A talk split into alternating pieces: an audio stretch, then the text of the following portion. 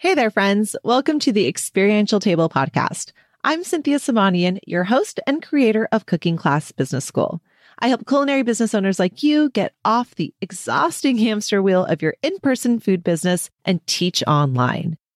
Have you ever felt the urge to change your business's name? Do you cringe whenever you look at your website because your company name just doesn't do it for you anymore? Well, I get it. Today's episode is about rebranding, specifically changing your brand's name.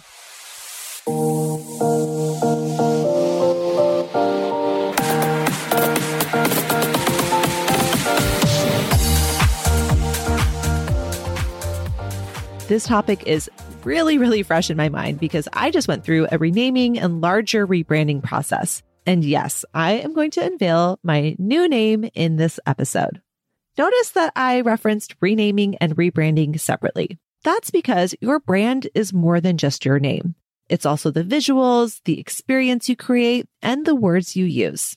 There's a lot when it comes to branding. So today we're focusing just on renaming. And I'm going to share with you three criteria that will help you decide if you should consider a new name for your business.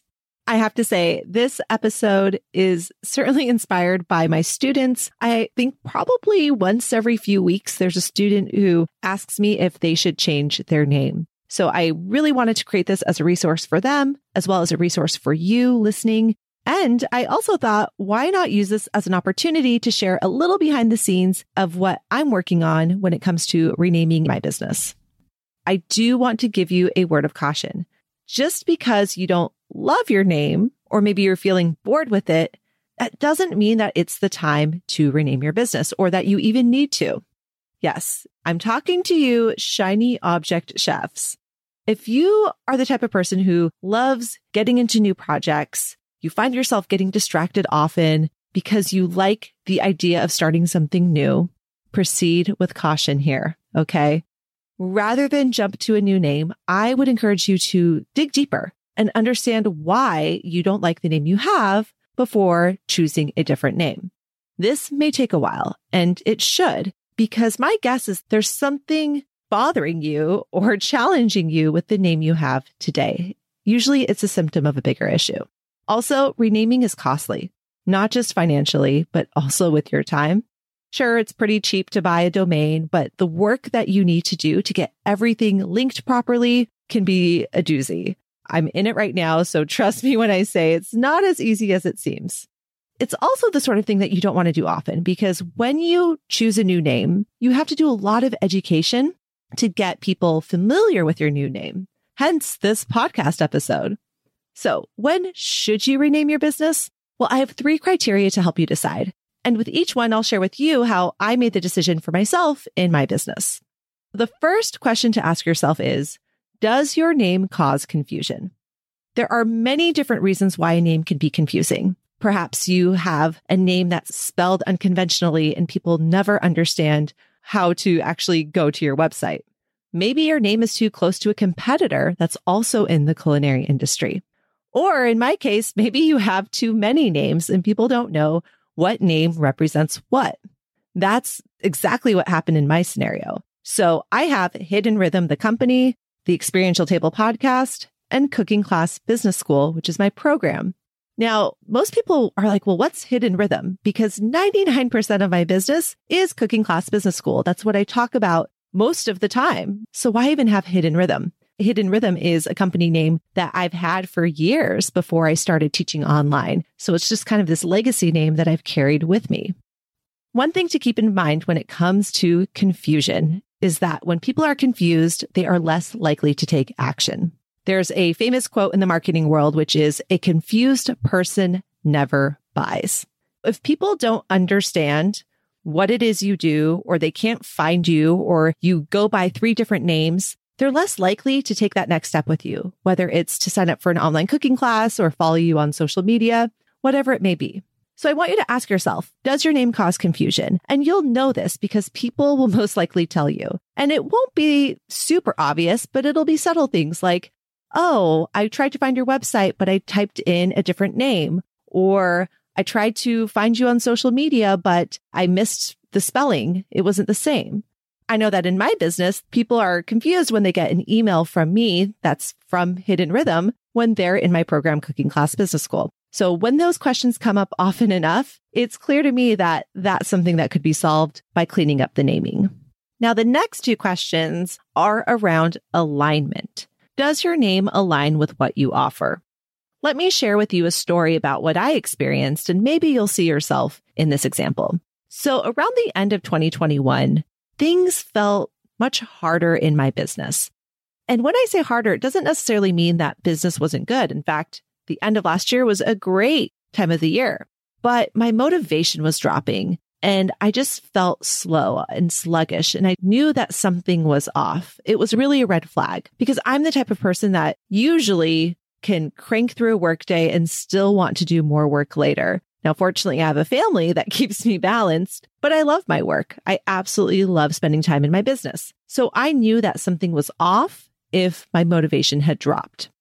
As I thought about it more, I realized, yeah, I really don't like Hidden Rhythm as my Instagram handle. I even did an Instagram poll, and I think this was back in November. And I polled my audience, maybe you were there, and I asked you, should I change Hidden Rhythm to something a bit more personal? I really liked the idea of bringing my name into the handle because I felt like I was hiding behind this company name rather than being the business owner that I am. And I'm the one posting and commenting and sending messages. The feedback from the poll was a resounding yes, we want it to be more personal. Put your name in it. So I brainstormed a bunch of names and I thought that I was going to just change my Instagram handle and everything would be good. But I knew that there was more to it.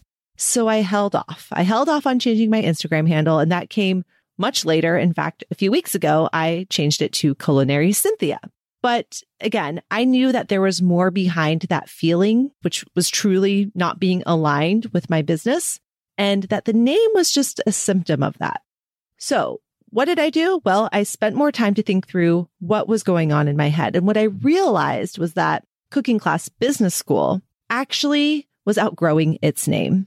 Cooking Class Business School started as a program that taught culinary pros how to teach online cooking classes, but since then it's evolved and grown. We now talk about corporate experiences, recorded courses, and even memberships.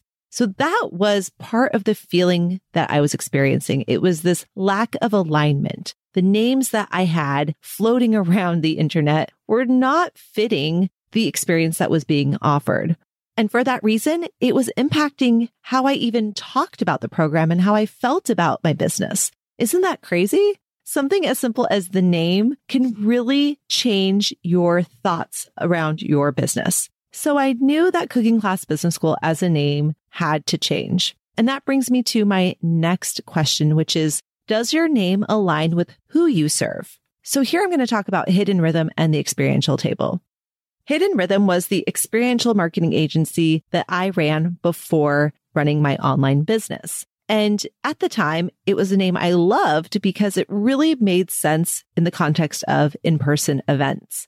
And my competition, well, they were agencies who tended to have more boring names like XYZ experiential marketing, something like that. Hidden Rhythm had a great story behind it. I loved how it sounded and it just really made sense. And it also wasn't just food focused because my clients, while many of them were food brands, we also had clients in the health and wellness space.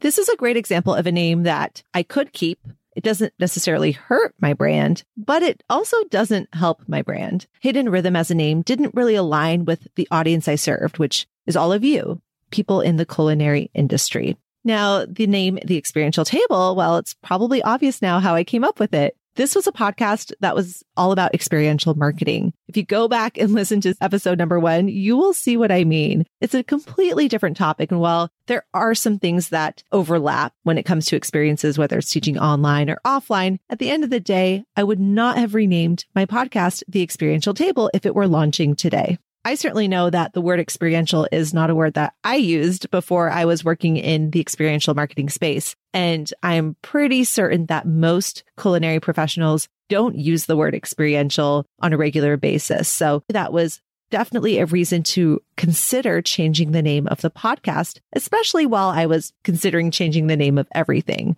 It felt right to just rip off that band aid and reevaluate everything at the same time. One thing that you can take away from this real life example is does your name include words that don't make sense to your audience? Most of the case, I think in food, the words are a bit simpler and it's more straightforward. But if you have something that kind of going back to the earlier question is confusing or doesn't necessarily connect the dots for people, you may find that it's worth reevaluating that name and coming up with a name that includes words that your actual audience or your intended audience would find themselves using or would have a good grasp of. To recap, the three criteria you should consider or ask yourself when you are wondering if it's time to change up your name are the following. Does your name cause confusion? Does your name align with what you offer? Does your name align with who you serve? So now that we've gone through all three criteria, ready to hear what our new name is? Say hello to Culinary Creator Business School. That is also the name of this podcast, and it's also the name of my program. So that's it. Super simple. Culinary Creator Business School. I really like the term culinary creator. I actually polled a bunch of you on Instagram to see if you identified as a culinary creator, and a lot of you voted yes. And in my mind, it made sense because whether you're a chef, baker, caterer, registered dietitian, food blogger, you want to create in the kitchen. That is what you love doing. That is where you shine. And you are also all very capable of creating a meaningful online culinary business. And that's what I'm excited to support you in doing. Next week, you're going to see this podcast updated with a new name and new branding. Again, it will be called the Culinary Creator Business School podcast. So you will not be able to find the experiential table, but all of the old episodes will still be here. And finally, Cooking Class Business School is now Culinary Creator Business School. And I have to tell you, I am so happy that I can still refer to it as CCBS. That is ingrained in my head. So that would have been a tough one to change. In this program, you'll be set up to launch your online cooking classes in 90 days or less, even if you've never taught before, even if you are terrified of the tech. There are some incredible updates to the program I cannot wait to share with you. I've simplified the program and even worked with an educational designer to help it work no matter how you learn. Ultimately, I want you to get results faster, and that is exactly what this program will do. Now that we've gotten the big news out of the way, I want you to take your next step. Renaming is just one decision you'll have to make out of a long list of decisions when you take your business online. If you want to learn the most vital decisions that you'll need to make when starting your online culinary business, then I want you to join me for my new pop up podcast series. It's called Zero to Zest. This is a pop up podcast, meaning it's just temporary and you can only listen to it by getting a secret link from me. That's right. You can't find it in Apple Podcasts or Spotify or wherever you listen.